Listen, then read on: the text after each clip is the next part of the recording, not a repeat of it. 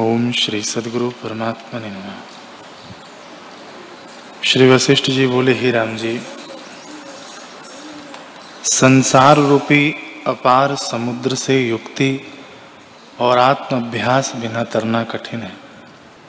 मोह रूपी जल से वह पूर्ण है, मरण रूपी उसमें आवर्त है, पाप रूपी झाग है, बड़वा अग्नि इसके अंगों में नरक समान है।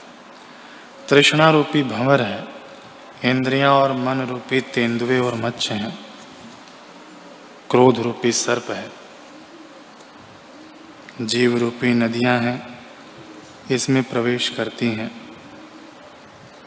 और जन्म मरण रूपी आवर्त चक्र हैं, उनसे जो तर जाता है, वही पुरुष है। हे राम जी, जो इनसे तरता है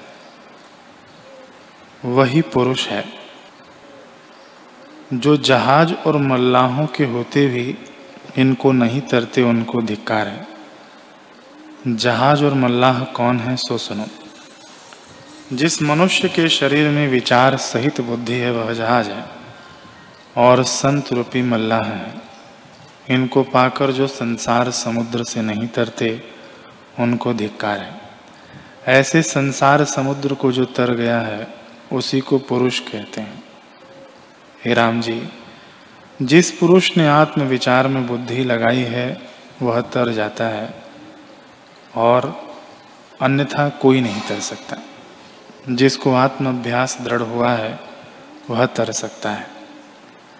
प्रथम ज्ञानवान पुरुषों के साथ विचार और बुद्धि से संसार समुद्र को देखें।